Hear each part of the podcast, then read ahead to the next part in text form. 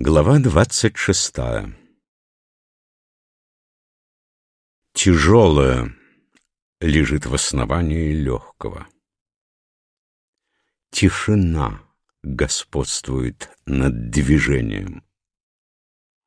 Хотя мудрец бывает занят целый день, но относится к своим делам внимательно и с большей осторожностью. Хотя ему будет слава и внешнее великолепие, но он никогда не прельстится ими, ибо он стоит выше их. Что случится с тем царем, который имеет десять тысяч колесниц, презирает заботу о своей стране и думает только о своем удовольствии? Презирающий заботу о своей стране, потеряет лучших слуг, опору государства. Где легкомысленное движение в народе, там царь легко упразднится.